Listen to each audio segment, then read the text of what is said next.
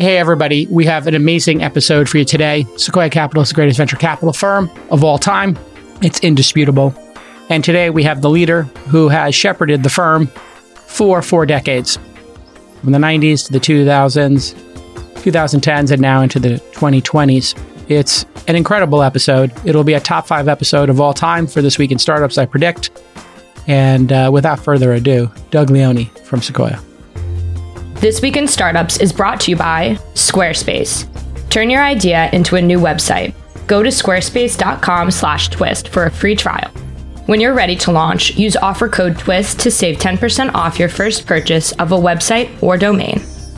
First Republic Bank, where everybody gets a personal banker who's reachable by phone, email, or text and through First Republic's banking app. Learn more at firstrepublic.com slash startup. Member FDIC, equal housing lender. And Linode. Linode's startup program is built specifically for founder-led early-stage startups. It's called Rise, and it comes with a three-year discount program and tech consultants to help with infrastructure growth. Apply today at linode.com slash twist. Hey, everybody. Welcome to This Week in Startups. Really excited to have our next guest on. Doug Leone is the global managing partner of Sequoia Capital, and he's been at Sequoia since 1988 when I graduated high school. I got to meet him as an entrepreneur uh, and be a scout for Sequoia when they started their scouts program. And he has been, uh, well, just an amazing force in venture capital, especially on international expansion uh, and supporting some of the greatest founders uh, in the history of capitalism. Uh, full stop you guys know all the companies that Sequoia has backed. And we've got a great hour with Doug today to talk about what he's learned about entrepreneurship, venture capital. Welcome to the program, Doug. Thank you. And thank you for reminding me that you were graduating high school when I joined Sequoia Capital. It's a nice start to a podcast. yeah. I mean, things have changed dramatically, I think, over uh, the past couple of decades, it seems like the last decade has been particularly uh, particularly has changed. What was venture capital like in 1988 when you joined, and what drove you to join Sequoia? Uh, back in the 70s, even before I joined, and in the 80s, we were building the infrastructure of what is now called the internet. We were building semiconductors, we we're building systems, we we're building networking. So it was truly a technology investment business. And in those days, you were not backing 22 year olds. If you're building a chip, you really don't want to back someone who's never built a chip. What you want to back is a Cisco engineering manager who's built four chips. So the founders were a little older. The R&D cycles were a little longer. There was really no need for seed investing. What can you do with a seed investment if it takes you 15 months to build a chip? So there were no seed investors. The founders were a little older. And if something wasn't working out with a founder, co-founder, you could not repot the founder, co-founder like you can now. A hmm. CEO can become head of product. A CEO can become chairman and move back to CEO in the case of Larry Page. In those days, you couldn't have that. Hmm. Uh, and so it was much more to the point. The words used were quite different. Uh, you know, it was two by fours to soften somebody. Uh, mm. It was no diversity conversation. Uh, it was really more hardcore. It just reflected the general business in overall the other parts of America. And that was the case until, in my mind, until Netscape went public in, I believe, 1995, where we became interconnected and connectivity allowed for new business models that only continued through the iPhone. Hmm. And new business models led to creative ideas, which led to younger founders, which led to low cost computing, which led to weekend prototypes, which led to seed investments, and which led to the generation of founders that we see now uh, that tend to skew a bit younger. Uh, and the market caps we saw in consumer investing that we never saw in technology investing. So hmm. the exits got way bigger. The all American economy, they discovered technology. Everybody came in. Uh, prices didn't matter. Everybody made the calculus that if you pick them right, it doesn't matter what price you pay. Bad habits in running business. And you saw the evolution where we are right now, or maybe where we were three months ago until this market adjustment, which was the great race to zero returns. And that mm-hmm. poses a whole new set of challenges. But that whole evolution happened since I joined the, the business in 1988 amazing change over 30 years. And, and here we are where people think valuations don't matter, entry price doesn't matter, governance doesn't matter. These things uh, seem to be alarm bells for anybody who's been doing this for you know, even a couple of years, or but I've been doing it from a decade when you guys gave me my start as uh, one of the first Sequoia Scouts. Thank you for that. And we'll get into the Scouts program. So when we look at today's market and you see uh, folks raising party rounds, no governance, raising, you know, $10 million on a $50 million valuation without a prototype or a deck even, uh, maybe they've just written a, a memo about what they're going to do. How much does this concern you?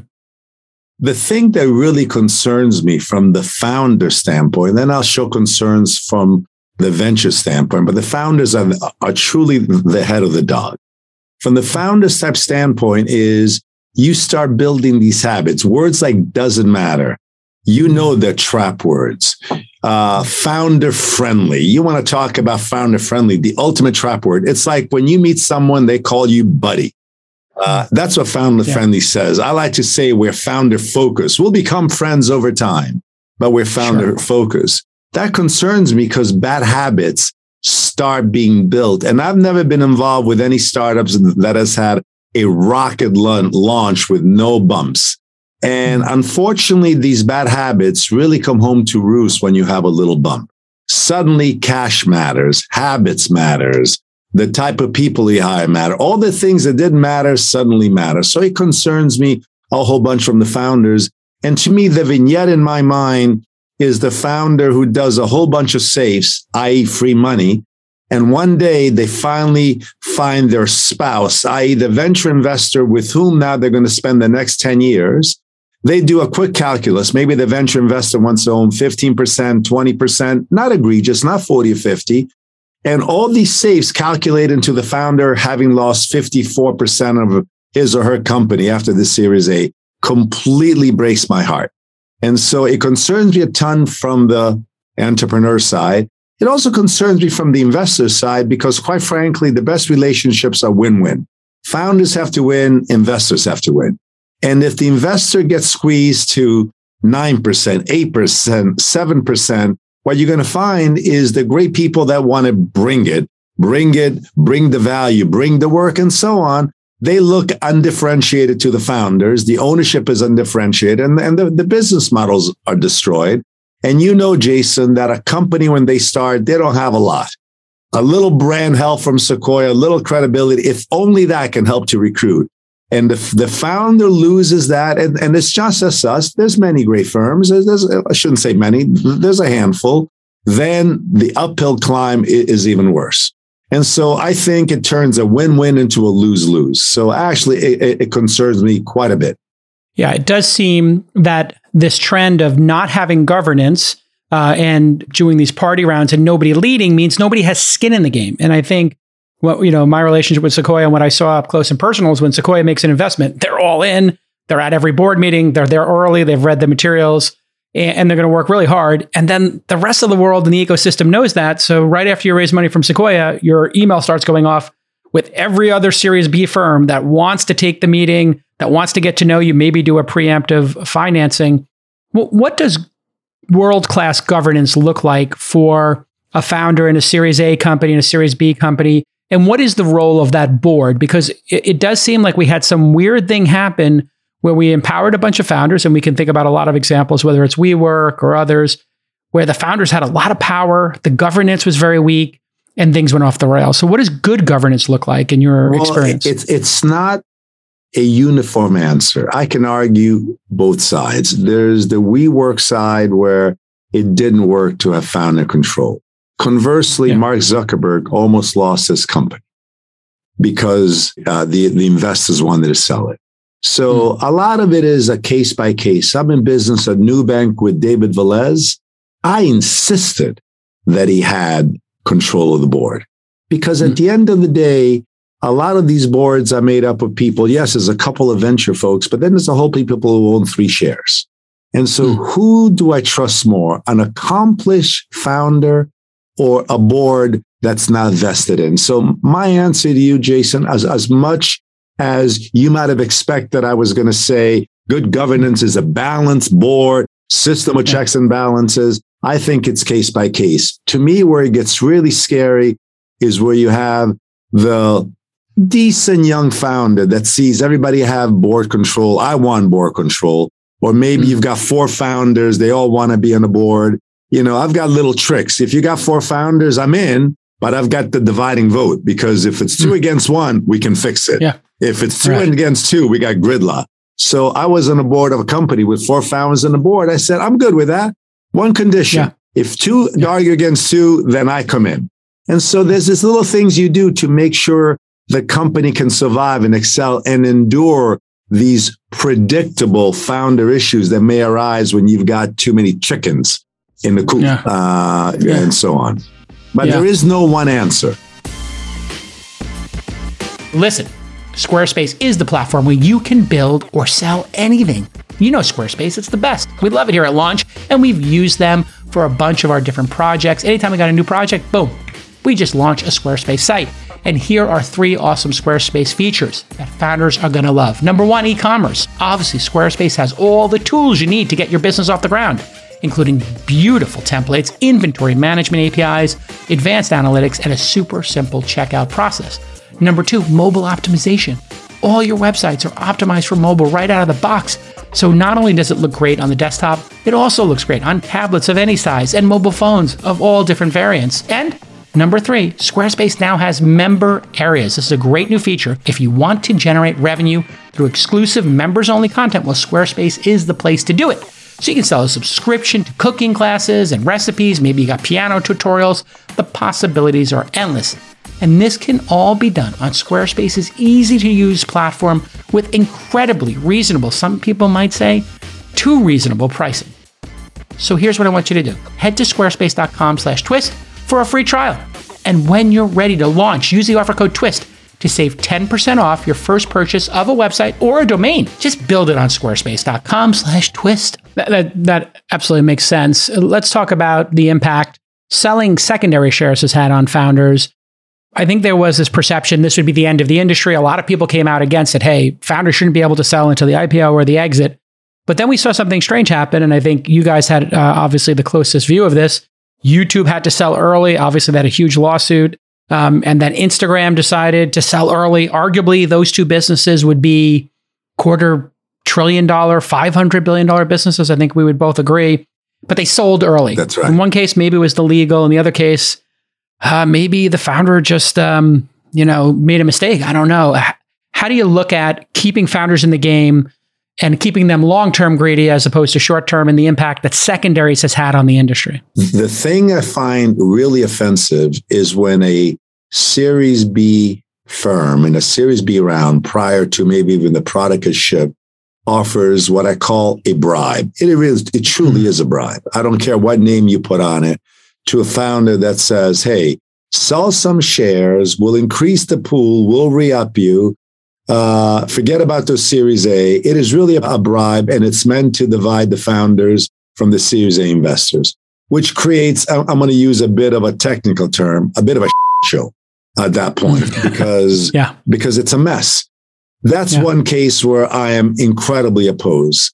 But if you've got a founders who's done something, who's reached some scale, uh, from my standpoint, uh, why not have the founder take 5% of their ownership? Maybe that founder has a wife and children. Maybe, you know, look, we're in Silicon Valley. Th- things are expensive. Not cheap to live here. Exactly. Yeah. Maybe you want to buy a house. And that also uh, prevents the founder from doing something silly and wanting to sell the company simply because $100 million sounds like a whole pile of money. I was on the board of a company where the founders wanted to sell the company for $75 million. The founder uh, had a new baby, a new wife. It was going to make $20 million. And so we allowed a small secondary. I blocked the sale. Founder wasn't very happy until the company was sold for $4 billion. And now he's my best friend. And so, you, you know, those things happen. Sometimes we get accused of, quote, playing the portfolio, but that's not the case because, first of all, we have the power law, as you know. It's only a couple of companies that generate most of the returns. Well, what we do have is pattern recognition when it starts working, where we can spot this company's working, Mr. Founder, don't sell it. In which case, boy, 10% secondary is great. Now, at that point, I don't just want to allow the founder to sell. I find it very unfair for the founder to sell. A founder is a founder until he's unemployed, and then he should be treated like everybody else. And then I insist on a vertical slice of the company. I think everybody should be treated fairly. Also, a founder, he needs to signal to the employees that he's a leader of men and women. How do you become a leader when you have preferential treatment? It's like the general who eats caviar while everybody else is at the front lines. You know, a quote that probably can hit home right now in light of what's going on in the Ukraine. Yeah.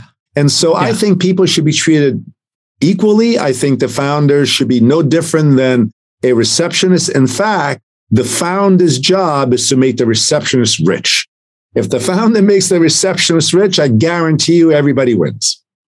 And this is, I think, something people have a misconception about in Silicon Valley. They say, well, why does this person deserve this money? Why did the person who painted the mural at Facebook or the Google chef make all this money? That's why we have the level of enthusiasm for these companies and the work ethic we have is that everybody gets to partake. And, and what you're saying here is with these secondary offerings, we've seen situations where the founder says, you know what? Okay, there's $20 million to be had. My co-founder and I get to get 10 each. We're done. Whereas, hey, maybe there's early employees who could, you know, that $100,000 or $250,000 could pay down some lo- student loans or maybe put a down payment on an apartment or something. It should be fair. And this, I've started to see this now as a seed investor in many companies where the Series B comes in and the founder goes, this person's offering to give me 20% more shares and re up me and take $4 million in secondary. Everybody's going to get diluted, not the 20% of the round, but it's going to be 37%. And that's the only deal I could find. like, wait a second, but we're talking to 20 VCs. Did any of the other ones get to term sheet level? And it is exactly a bribe. These two things should be separated. Wouldn't that be a much better practice that the um, the CEO getting re-upped or the secondary was done after the investment at a board meeting with proper diligence and a proper process? Look, we, we have had a number of firms, and they're usually the momentum firms. They're, they're the firms mm. that show up during go go days and they run mm. away the moment there's hiccups. Trying that. And we make it very clear if you pull that off, we will try to shut you out of all investments. It's not because we're greedy, because I think it damages companies, it damages relationships. And we believe in a very long term. We want to, you know, now with the Sequoia Capital Fund that you know about, we can tell a founder, we want to be your business partner if you execute for 25 years. There's no reason why we hmm. can't be. And that relationship is built brick by brick. And while it takes a long time to create, it takes very little to break it. And a violation of trust is the very way that gets broken either way, either way. Yeah. Yeah, I mean, this is a long-term game uh, that we're playing here, and that's that's what makes the ecosystem work. It works on trust, and, and you have to trust that everybody is incented in using that capital structure uh, properly. Let's talk a little bit about this new structure you're doing, where Sequoia's LPs will then be part of this new fund, the Sequoia Fund, where you don't have to liquidate some of these great investments. Because my understanding is all these great investments Sequoia made over the years, many of them did better after the IPOs than they did even in the private market, which I thought was just mind boggling when you think about it. But company like Google, company like Apple, if you hold those shares for a long time, my lord, there's no reason to ever sell a company like that. And if you knew in the private markets this was a great company, well, then you know in the public markets, don't you? Well, look, it's way tougher to go from zero to five billion in market cap than to go from five to 20 billion. We've learned that lesson slowly over the years. I mean, mm we uh, distributed Cisco system, I think, at less than $500 million market cap. And, you know, what did, what did that thing end up to be worth? We were a lot more careful with, with Yahoo and Google and ServiceNow and Facebook, but we could be doing a lot, a lot better. So we have a long list of these companies. And so we looked at our public holdings one day, our public and private holding, and they were almost $80 billion. And instinctively we said, we have a competitive advantage. How do we punch to our weight, not below our weight? Mm. What can we do with this asset in a win win? What I mean by win win, well, win win win. Founders first, limited partners, in our case, 70% are nonprofits, and Sequoia. And we thought, boy, if we could telegraph to founders that we can be with you for a very long time. That's a win for the founders. If we can tell limited partners, we'll help you manage your distribution so you don't sell the day you get them, hold them for the long term. And from our standpoint, if we could be on these boards, a handful of boards for a long time, that really helps us as well. So we thought we had a unique asset that not everybody can replicate because, you know, if we say we generated 7 trillion in market cap, 250 IPOs, it doesn't take much to, to for, for another partner to say, we, we kind of did that too. We have 100 IPOs. But for the Sequoia fund, what you need is a corpus of big exits and a track mm. record of that. So we think we have a unique advantage that's beneficial to founders, long-term capital. It's beneficial to limited partners, greater returns, most of them great causes, beneficial to us to gain market power so we can serve founders better. We don't have to flinch as much and so on. So we had this notion that we had an asset and Roelof really is the one that took, uh, took the lead. You know, he, he, was CFO of PayPal and an IQ, God knows how high. Yeah, to figure out how do we take advantage. But we all had the insight that there was an advantage. It's Roelof that developed it into a product. Listen, in business and in life, long term relationships are the key to success, and First Republic Bank believes they're also the key to your financial health and well being. That's why every First Republic client gets their own personal banker to serve as their guide, confidant, and single point of contact. Have you ever had money issues and not been able to reach your bank quickly? I have, and it's absolutely brutal. With First Republic, that'll never be a problem. You can reach your personal banker by phone, email, text, or through First Republic's banking app. Ashley, a managing director on my team, has worked with First Republic on one of our fund accounts for almost four years, and she loves their customer service and support. Again, this is not a one time transactional situation, it's a true partnership you can count on for years to come. In fact, about 70% of their bankers have been with the bank for over a decade. Discover what a long term financial relationship can do for you. Visit firstrepublic.com slash startup today to learn more. That's firstrepublic.com slash startup. Member FDIC, equal housing lender.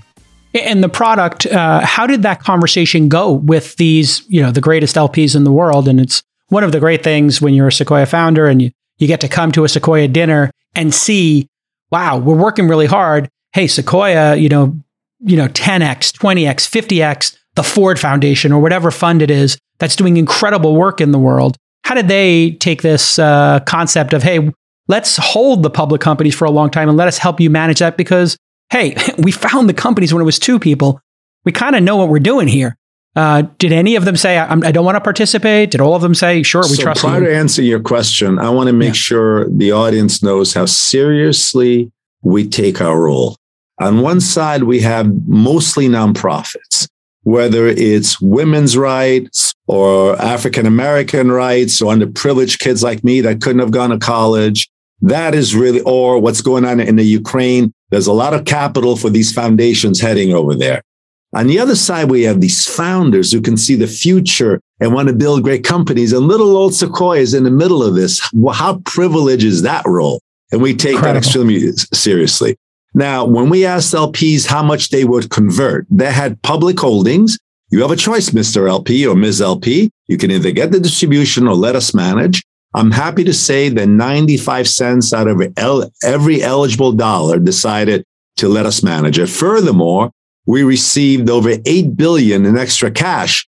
By the way, take some more cash too, the Sequoia ah. Capital. And furthermore, there was a lot of capital from us, the general partners, the investors Sequoia that rolled over, complete alignment with the LPs. And so they saw us rolling over.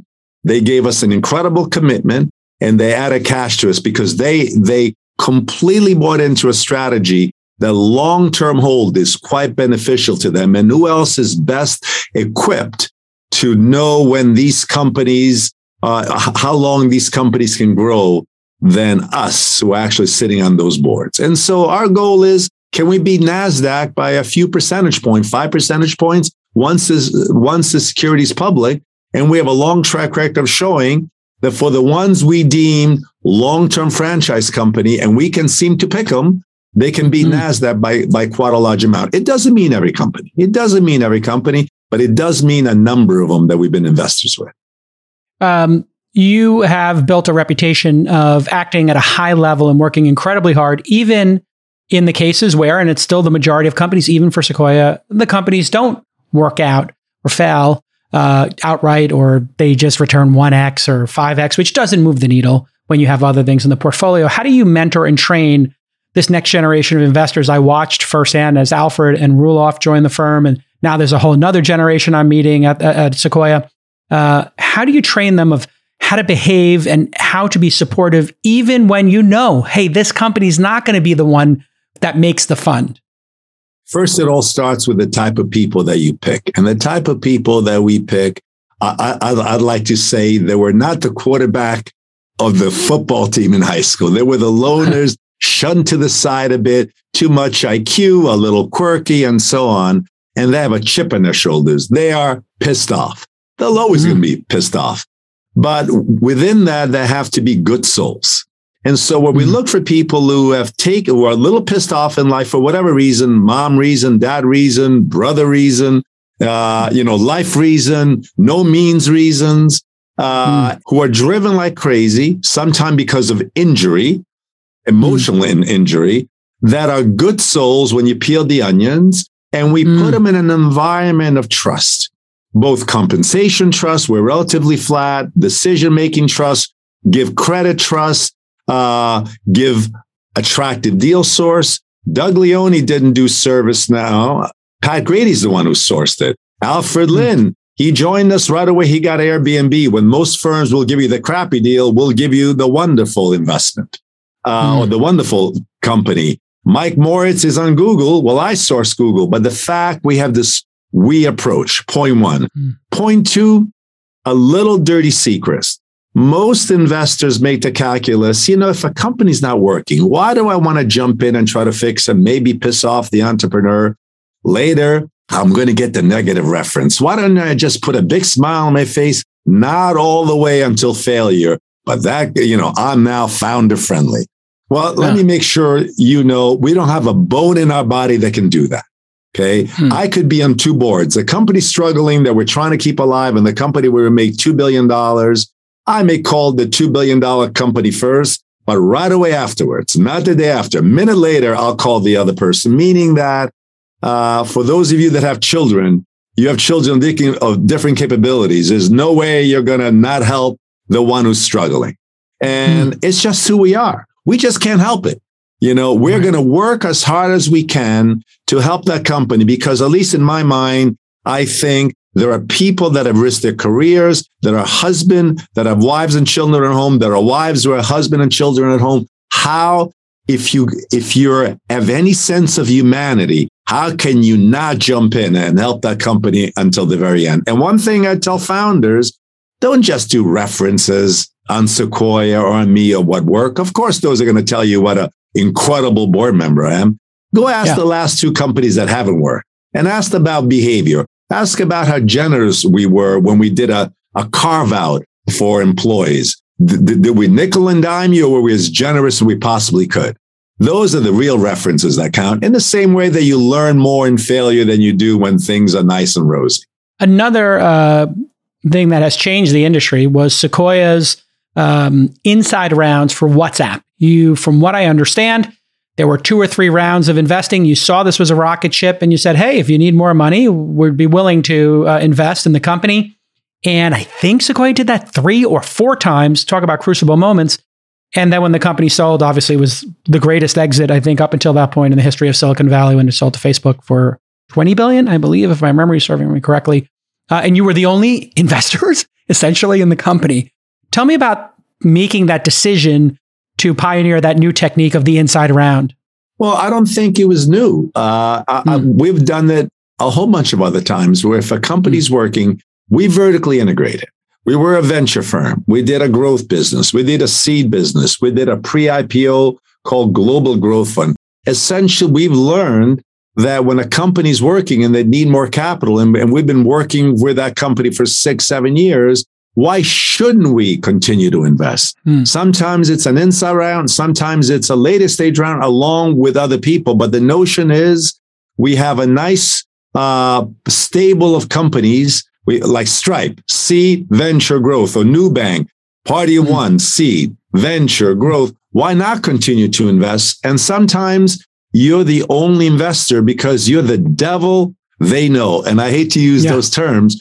Yeah. The other side of, of, of the argument, and it's a good argument, a founder may say, Hey, I don't want control in the hands of one firm, or I want a mm. secondary Rolodex. I remember in DoorDash, we wanted to do the Series B, and the CEO rightfully said, I've got your Rolodex. Let me go get a second Rolodex. So each mm. situation is, is, is different. What we like to do, though, is be able to double down and triple down, including at the IPO. We have a hedge fund. We actually have a couple of hedge funds to buy shares. And we have a number of IPO shares that we bought and never sold a share. I'm talking we bought five, six years ago. So we truly have the ability to go from idea to IPO and beyond. And why not ride those incredible winners for a very, hmm. very long time? And to me, that means 20, 25 years. Cloud infrastructure costs are one of the biggest expenses for startups. I see it. And they're also some of the most unpredictable. It's no wonder that many startups get lured to the major cloud providers with the promise of free credits only to wind up locked into unpredictable cloud bills and outrageous costs. I see this all the time. Some startup, we're looking at the P&Ls, boom, 5K 20K spikes. What's going on here? Oh, our cloud costs. We found out after. Well, Linode is here to change the cloud journey for startups. How? Well, they provide predictable pricing and have industry leading pricing performance ratios. It's really simplified infrastructure and, of course, 24 7, 365 day a year award winning support. So, Linode has a startup program. It's called Rise and it's built specifically for founder led early stage startups. They're offering a three year discount program and technology consultants to help guide you in your infrastructure journey. So apply to the RISE program today at linode.com slash twist, L I N O D E dot com slash twist. Okay, so now we're looking at a 20, 25 year arc for Sequoia. And it's interesting you bring up DoorDash. People don't know this perhaps not fully public information. Uh, they were, uh, I, t- I spoke to the founders, uh, and there was a large late stage, let's call it Johnny come lately firm that was splashing cash around. Market was hot. They dragged them on for a year, couldn't get the deal closed. Uh, and the company, DoorDash, was uh, facing the risk of ruin. You guys came in and saved the day with a pretty large round and a pretty risky bet. Maybe you could tell me a little bit about those crucible moments for you when company is you know gets left at the altar by another one of those large late stage firms and, and you had to come in and, and basically save the company. Well look the very best thing about those situations those founders tend to be razor sharp. There's nothing like mm. being at the precipice of death to make you sharp. We have other cases where the founders have had extremely easy the whole run and those tend to be uh. more sloppily run company. I won't mention name but we have those. Sure so the yeah. great lesson for DoorDash for me, or the great benefit, yes, it was left at the altar, and it wasn't quite as easy. We came in and saved the day because I don't want to take all the credit. We went out and, and got another firm with deep pockets, and two of us saved the, the day. I insisted okay. on that. I remember saying we can't be the only one. We may not have enough cash to save the day by ourselves. Right. But we organized around. Two of us held hands and saved the, the day. But we wanted to save the day. It, it was a great business with a great founder. And boy, to me, the greatest takeaway of DoorDash is that founder learned any lesson he wanted to learn. And to this day, DoorDash is one of the best run company in Silicon Valley. It's a tough business with Tony running a terrific operation. And one of the reasons is he went through very tough times. Yeah, it's uh, people sometimes think it's like you know these incredible founders make these incredible companies. Sometimes these incredible companies and the journey and those near death experiences that actually make the founders. it makes you. That's exactly right. Yeah uh, so let's talk about that. Greatest founders you've worked with uh, the founders who you watched up close and personal evolve uh, and really be what people thought i think in the early days of silicon valley wasn't possible we thought hey larry and sergey could do this but mm, if you're going to go public you need eric schmidt and then hey, maybe Larry comes back and Sergey comes back.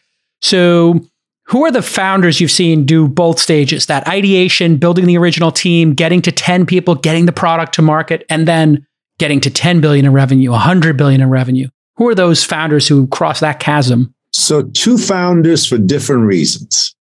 Okay. The first is David Velez of Nubank. One employee was an associate at Sequoia And I'll give you two great examples of his early greatness.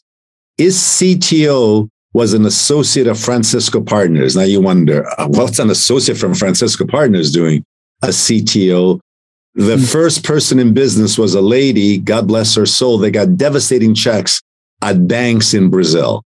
And David was smart enough to know the IQ of the person from uh, Francisco was over the top. And the lady from the bank was getting devastating checks because she was a doer. It gave me the insight of his ability to make calls. And suddenly that company exploded and he honestly hasn't made a wrong move. So he hmm. transformed himself from founder to leader and leader means having vision and execution, both uh, as well as right. culture. And, you know, the company's running. They just announced a quarter last week, a wonderful quarter.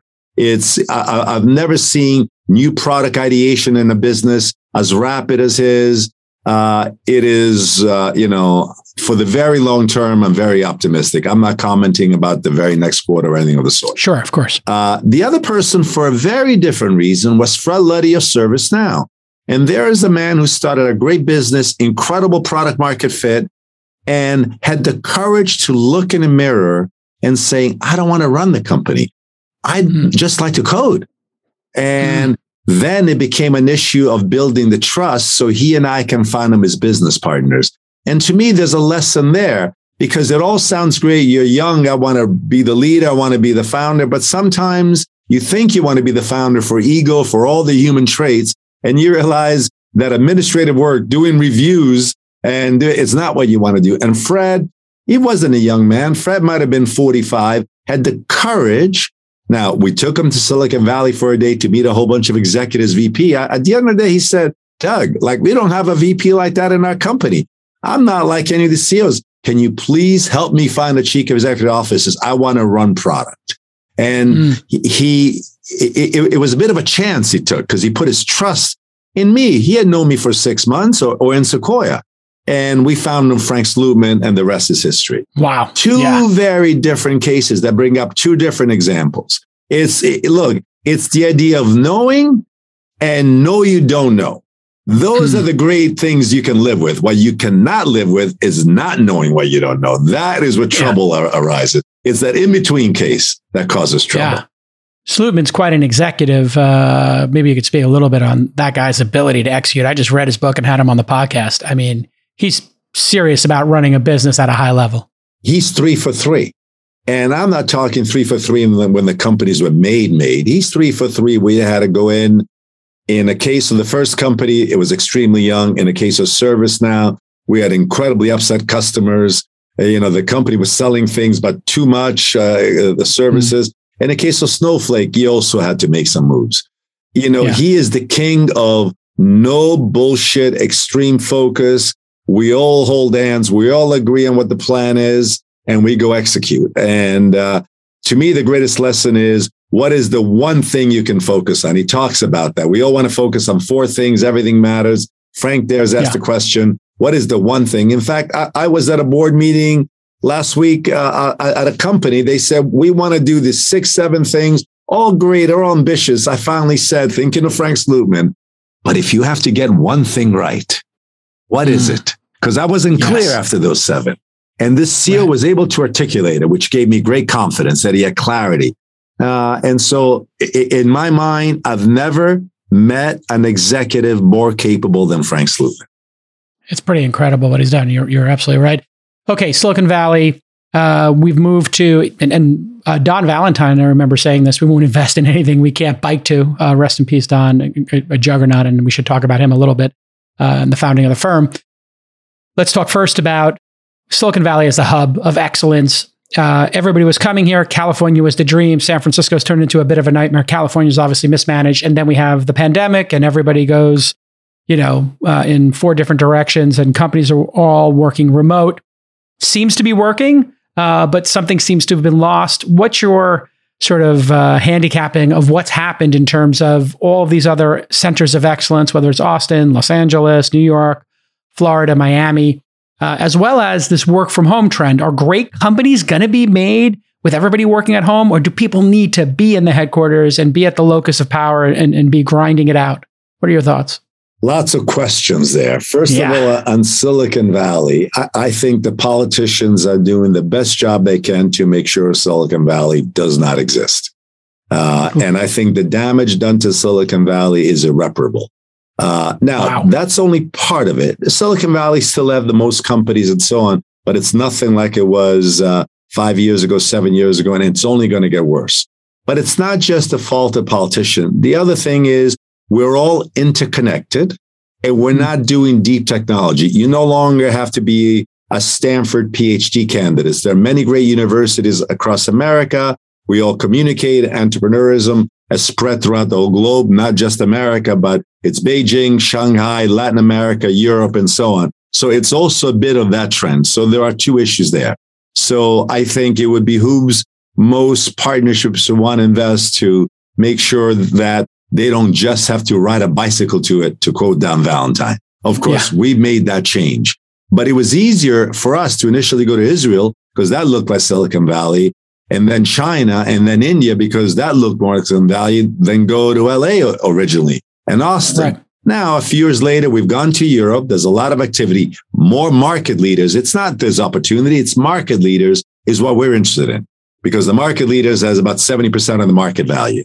And we're seeing more market leaders throughout the whole globe. So I think that trend is here to continue. So that's the issue in Silicon Valley. What was your second question? You asked me so many Oh, questions. so and people working remotely, Yeah. uh, people have seemed to gotten used to this. The concept of coming to Silicon Valley and going up and down Sand Hill Road, doing your eight, nine, ten meetings, getting two term Yeah. sheets. It's now moved to Zooms, 20 minute Yeah. Zooms. Maybe people send you a Loom. It's more efficient. People get to meet more companies, get to meet more founders, and then the relationships start, I guess, after the investment.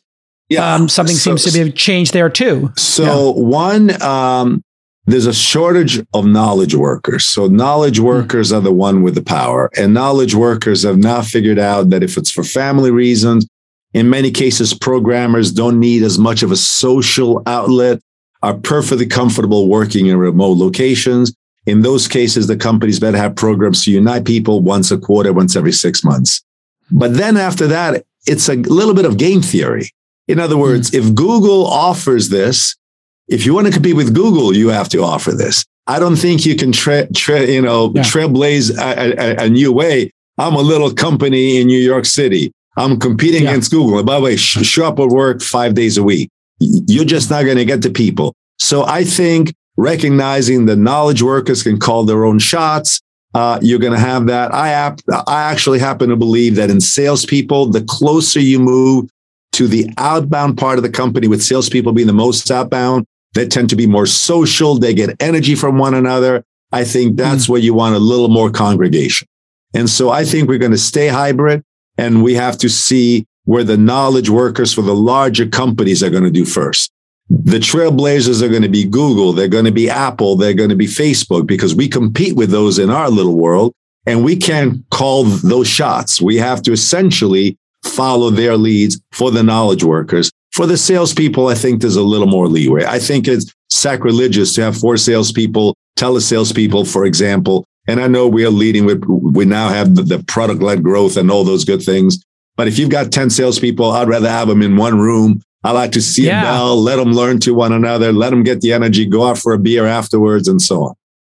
Yeah. And if you look at Facebook and Apple and Google, what do you think the chances they're going to get people to come back to those campuses? Or do you think it's going to be like a two or three day a week I think thing? it's going to be a, a, a two to three day a week.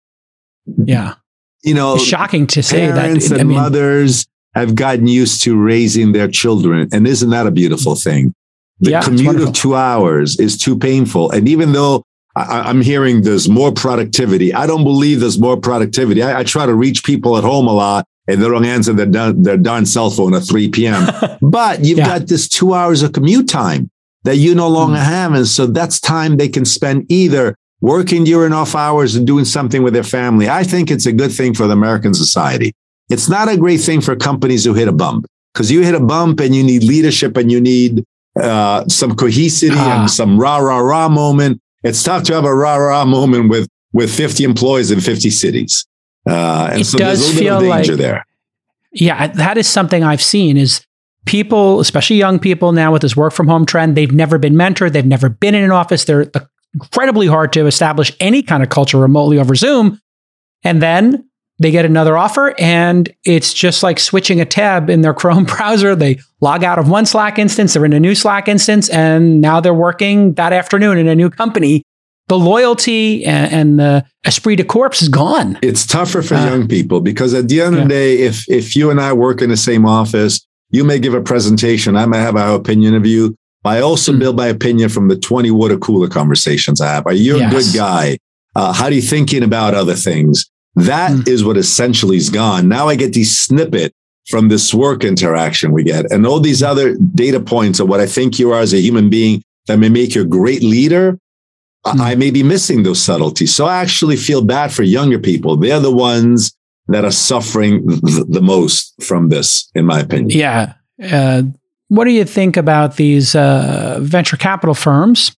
Won't name any specifically, but venture capital firms that now are saying, hey, we're going to build up a bunch of services. I remember Sequoia had one partner who would help with placing uh, great talent, high level talent.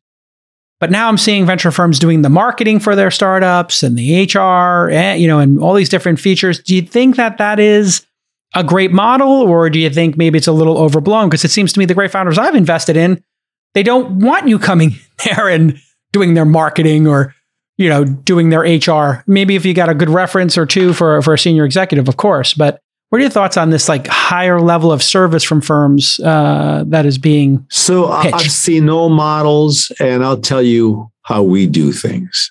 We okay. believe you want to teach a person to fish, meaning if you are a founder, we will help you recruit the first four or five world class engineers because that better be a plus. But mm. recruiting, for example, is a core competency. And if we recruit the first 30, you're never going to learn the core competency. And so I think in a world where things are moving faster and faster, because we're interconnected, we're moving faster and faster. You have to run, you know, like once upon a time, you'd go into Europe once you conquer the US. Now you can't do that. You have to run faster. Maybe you have to build two modules at once. And so providing these companies with a running start, a fast running start is a good thing. So I am for services. But what I'm not for is overwhelming services that are a pain in the rear end. I've had more than one CEO say, these guys won't leave me alone. You know, they made mm. me for introduction. I, I know 40 and I never got a customer.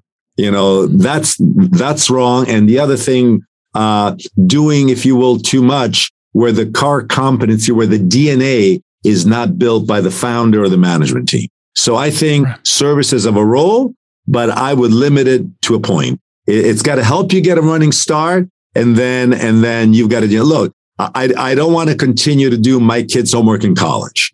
You know, right. I may help them in second grade on how to, how to think about a problem, but third grade. And I'm not saying that a founder is a third grader. We're, we're right. not better than founders. I'm just making the analogy that there are sort of yes. some core competencies. First time founders have never, a yeah. first time founder may have never dealt with an HR exactly. issue. They may have, they don't, they've never even done recruiting. So we'll and you've seen that it. and yeah. we'll, and, and, and we'll have five conversations. We'll help you recruit. We'll help you set up systems, but then it's on you. Let's go recruit yeah. a VP of HR.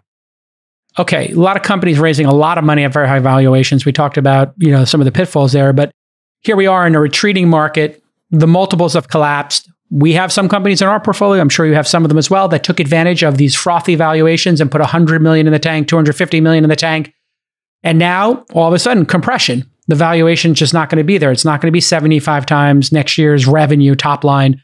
It's going to be 20 times or something. What's the best advice for those companies that built a war chest and maybe they're two or three years out now from the valuation they closed last year? Yeah. And so we chuckle because all the hedge fund investors, they used to go, go, go, go, go.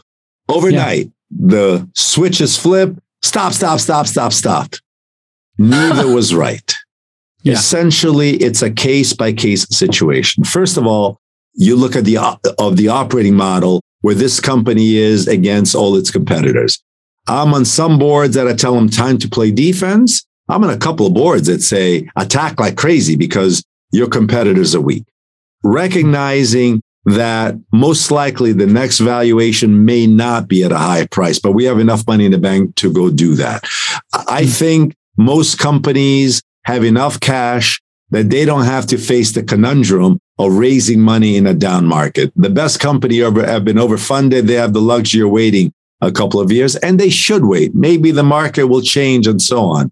But the thing that's not appropriate for me is the yo-yo, go, go, go, stop, stop, stop, because that's just mechanical. It's got to be a company by company analysis of its relative strength against the competition. That was a lesson we learned in 08 when mm-hmm. everybody, we actually told most companies to hold back and we learned the lesson. Maybe if you're strong, don't hold back. Continue to invest in R&D, continue to invest in sales and obliterate your competitors who are, way more vulnerable, who cannot raise money like you possibly right. can.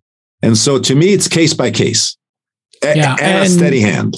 Right. And when you have new entrants in the market, these hedge funds who dip down, they're not even taking board seats. A lot of them are just dumping the money in and yeah, let us know when you're going to IPO. It's a very strange phenomenon uh, that seems to have retreated already. Okay, let's take some things outside of uh, maybe what we do on a day to day basis in investing, and let's look at some of the the, the ecosystem we operate in. And uh, we have a new antitrust uh, uh, czar in Washington, Lina Khan, and I was just watching an interview with her.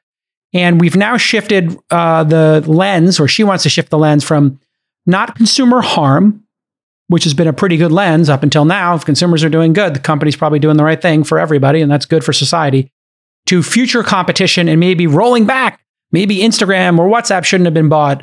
Um, what do you think of this lens of I'm going to deny acquisitions that could um, encumber competition in the future? This seems like an impossible test to administer. My answer, and I chuckle when you ask the questions what do I trust more? Leave it all alone. I mean, clearly, if there was a well thought out plan to limit misbehavior, I would love to see that. But I trust the government less to come up with that than just leave it the heck alone and let technology do its thing. I'm always mindful that if Zuckerberg didn't buy Instagram, Facebook would probably be gone. So I hmm. trust technology to do its thing more right. than I trust regulators to get it right. I hate to sound so harsh, but I actually right. have that as an opinion. Yes, you do have large companies. I won't say any examples. I don't want to embarrass anybody that are misbehaving.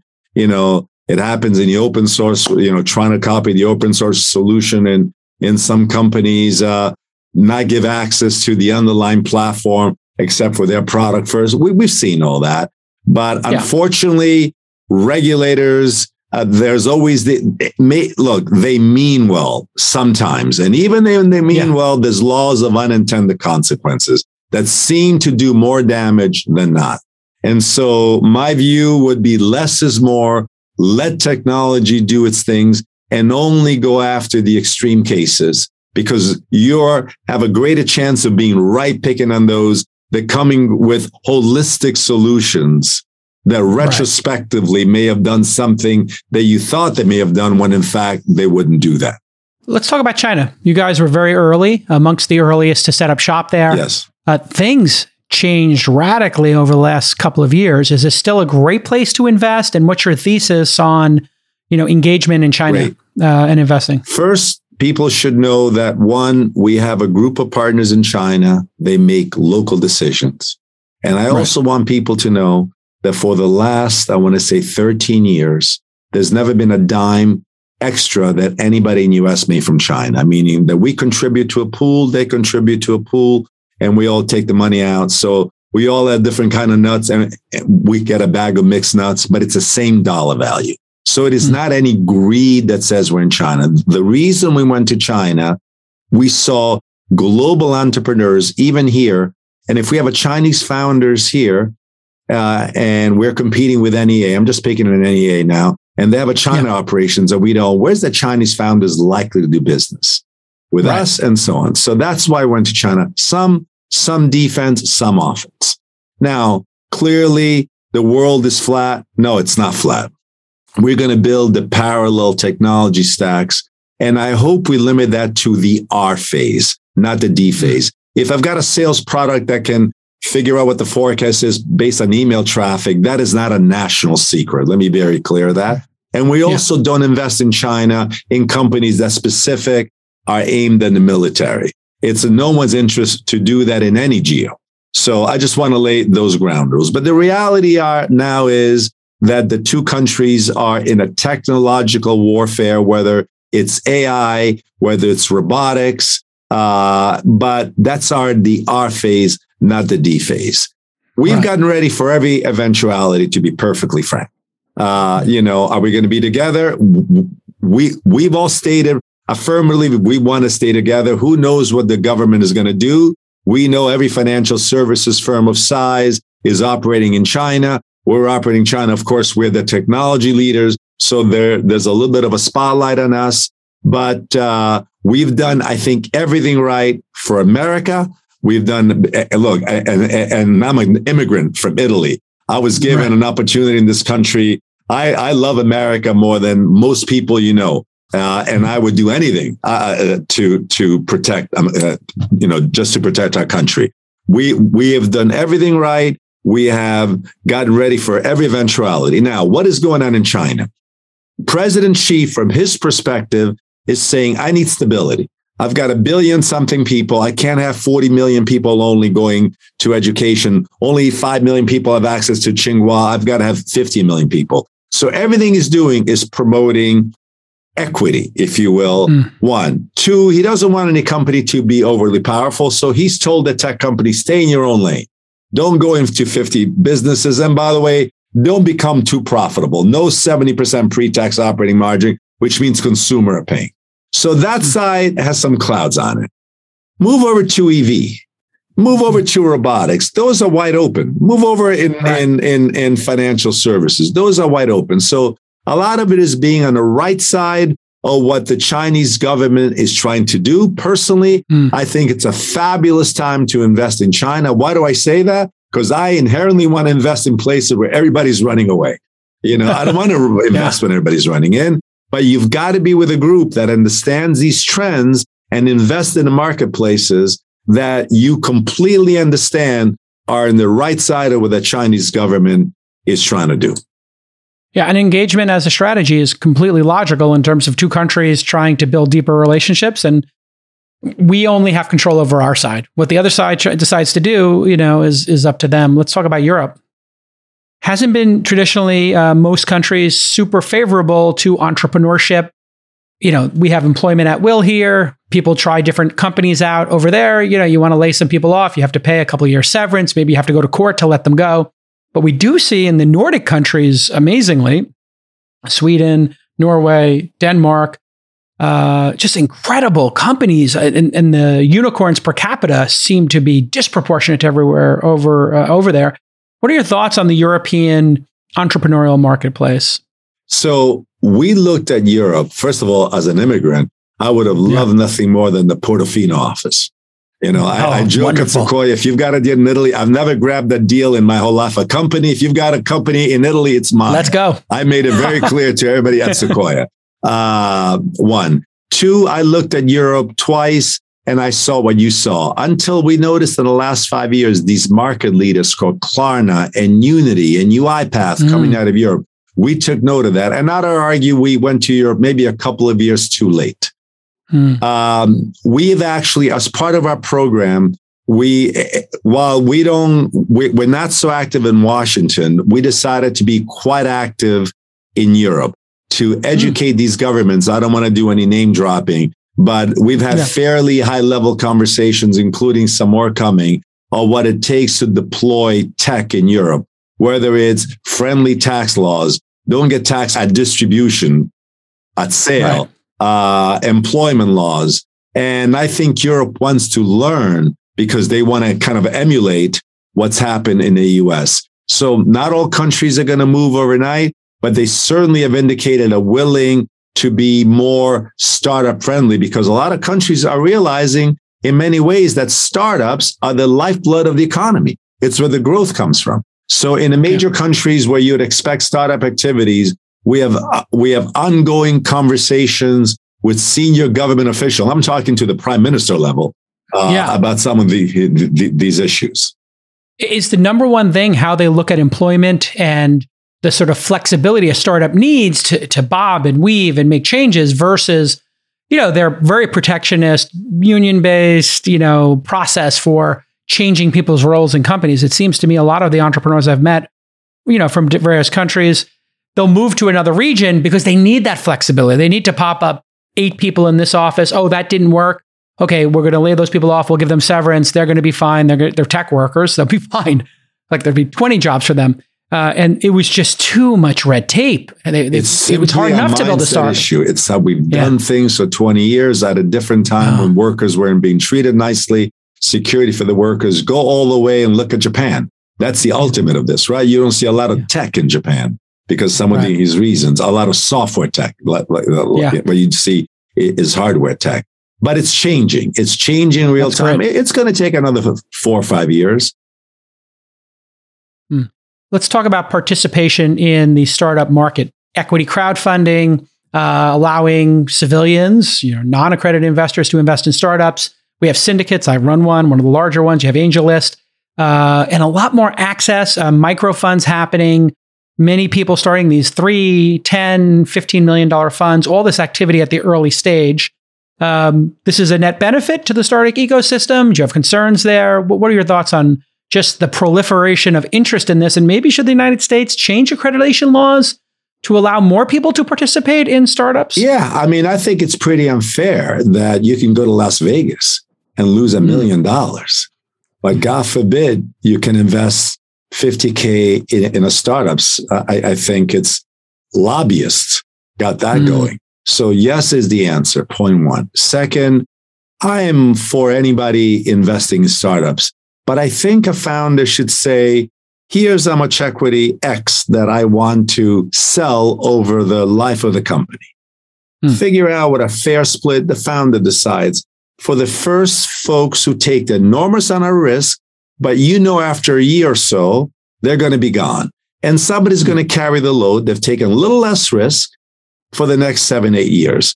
Founders ought to think about that ratio and mm. say, how much should those people that have taken that enormous risk, but they've had a short tenure with the people mm. that maybe took a hair less risk, but they're now for eight years. And it's where that ratio's out of whack that you've got a real problem, in my opinion. Yeah. People need to be thoughtful when they take you know small amounts of money for large amounts of equity because if it does work that equity is going to be worth much more, and, and you just need to be judicious as we wrap here. For a tenth of a percent to a wonderful engineering candidate when you sold 28% for $500,000. I find that always yeah. shocking. Yeah. Uh, luckily, you know, the thing I've seen now is when we get on cap tables and we see them broken like this, we'll say, hey, listen, the cap table's a little broken here. Do you want to offer the first investors the ability to sell into this round or to recap the company or maybe top off, you know, the employee stock option pool? And we're amazed at how reasonable sometimes that that can go down. So it does feel like there's a little cleanup going on when some of these things get broken because how can you invest in a company if the founders only own 20%? I mean, yeah, it's it's broken forever. I think you have to fix it from day one. And, and oftentimes, if the first investor is smart and shrewd and says, "Boy, I can get Sequoia or or some other great firm," Uh, but we have to fix this a little. Maybe I got to give up something to make what I have a lot mm. more worth or to increase the probability. We see that happening often. And I think it's a smart call. It's a, it's a smart decision by, by the original in- investor. And, and, we've seen that a number of times. Yeah. All right, let's end uh, where the journey began. Um, I was able, lucky enough to meet Don Valentine a number of times, one of the warmest, uh, generous uh, individuals you meet in the industry. Uh, obviously, he started uh, the firm and he, he didn't name it after himself, right? He named it Sequoia. He wanted it to be a legacy. You're part of that legacy. And now Roelof and Alfred and, and this next generation. Maybe you could talk a little bit about Don, what made him so special. So, first of all, I adored Don Valentine. But warmest would not be in the top five adjectives that I yeah. would describe him. Don mm. was shrewd, tough, diabolical. And when he was angry, he just sounded like this. The voice came down and wow. he would scare the living crap out of you. He was very focused on the first order issues. He was very focused on markets. Remember, it was a different time. Right. Uh, and so on. And to me, the greatest asset, the greatest trait is that One day he had a sense of history about him. He saw what happened at other venture firms where the founding father stood around too long, continued to take equity, drove drove the firm into the ground. And you have the examples. I don't have to name them. And he decided right. he did not want to do that. And he turned the partnership to a whole bunch of young investors. He just told us what he didn't want to do. And we included him in a carry, even though he was not full time involved in what turned out to be the Google Fund. And it was a great hmm. example of someone doing the right thing on one side, someone on the other side doing the, the right thing, and yeah. everything working out incredibly well. And as he got older, I also remember he never spoke up unless asked. Uh, mm. He hmm. won, he never offered opinions unless asked, and he was a great example of what a former leader should be. In other words, I'm about to be a former leader in the next, you know, few months or years. And that's the playbook I want. I don't want to be the person that people run to where they don't like the answer for the current leader. And he was very mm. careful not to be that. So it was an evolution of a man from a tough semiconductor 1970, you know, two by four mindset to something more, more akin to what the 90s have required. Uh, a much more generous man later on, a softer yeah. man, but it was a metamorphosis. And that to me was that's the most the impressive thing about Don Valentine. But warm, here's a little story that's in a book. Once I attended a presentation as an associate with Don. We left the presentation. Don left a note with green ink. He only wrote in green ink. He left that on the table for me to see. Doug dash not fit to listen to founders. Left that on the table for me to see. That was my feedback in the way I was questioning founders. Wow. You learn real fast. You know, you have safe spaces. I want feedback every Monday afternoon. Let me know if I'm doing okay. Let me tell you, that memo, not memo, that note from Don was worth yeah. 20 of those meetings that we now have. And so right. I love the man. He gave me the shot of a lifetime. I respect him greatly. And uh, boy, he changed my life. He gave me a shot. Okay. We'll end on Michael Moritz and Roelof. Uh, Michael, just a, a, juggernaut as well in the industry. Maybe you could tell us uh, about his legacy and what it's yeah. like to work with him. And then finally, let's end on Roelof. Well, on Michael, keep in mind, he is uh, a Brit. He is mm-hmm. self-contained. Uh, he is strategic as heck, thinks four steps ahead. You can't have a conversation with him without him asking all the questions and you providing all the answers. Three word questions, you're talking for 20 minutes. Uh, not easy going at all, but he and I made it work for 20 years. We were two mm. diametrically opposed individuals. The funny thing is, he bought a house in Italy and I love to go to London. And uh, go figure. Uh, he's taking Italian lessons, and I see him at Sequoia every once in a while. And I'm learning to speak English. I, I, I used to have a dictionary, a little black one, in my desk because Mike would actually use words in a partner's meeting. I had to go look it up. uh, and that's a true story, Classic. by the way. I'm not making it up. We made it work. I can tell you it was not easy for him, who probably thought I constrained him and it wasn't mm. easy for me, who I thought maybe had too many extremes on both sides. But the important right. thing, we made it work, mutual respect.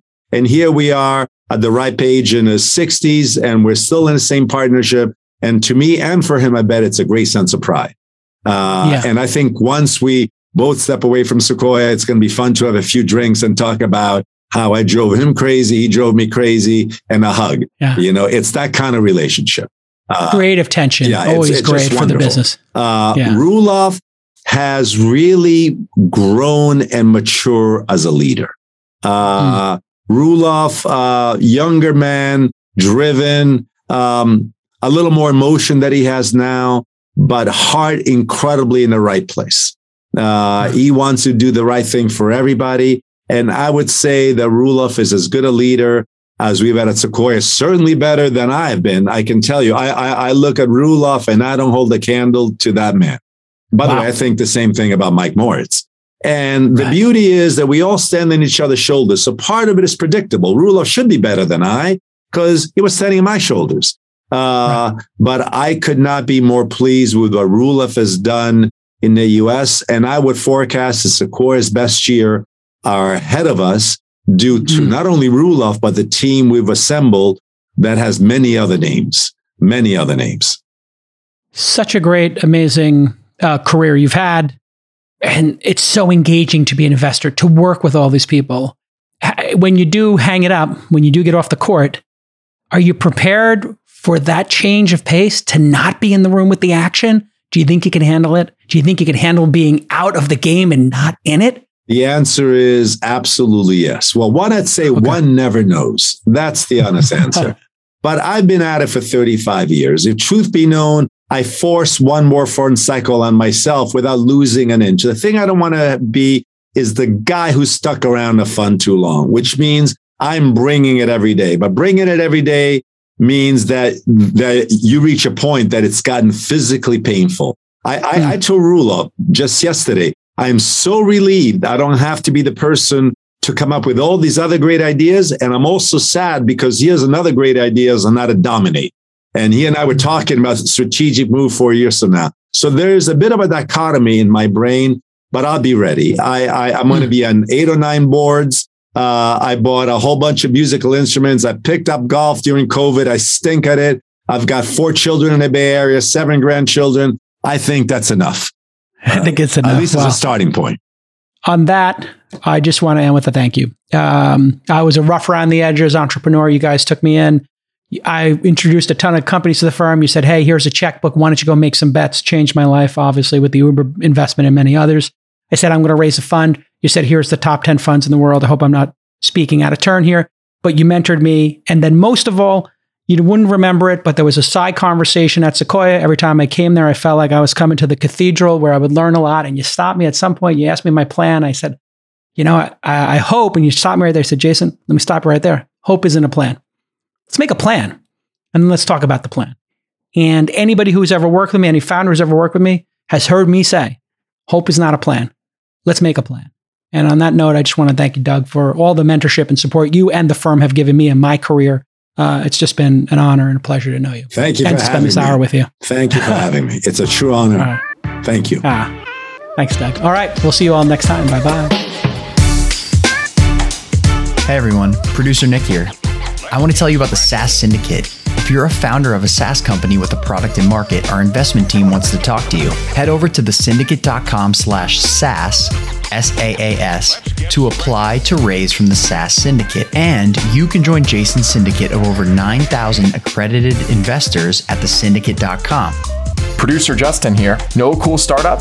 Check out openscouting.com, where anyone can refer a startup to our investment team here at launch, even if you don't know the founder. If you're the first to flag a company for us and we decide to invest, you'll get 5K in cash or 10% of our carry. Hey everybody, producer Rachel here. Are you an early stage startup that has product and market, some traction, and are looking to raise at least $500,000? Apply today to Remote Demo Day for your chance to pitch to over 9,000 investors in Jason's syndicate. Submit your application at remotedemoday.com. Our next event is on April 27th. And if you want to learn how to invest in startups from the world's greatest angel investor, and no, we're not talking about Chris Sacca, then head to angel.university to apply.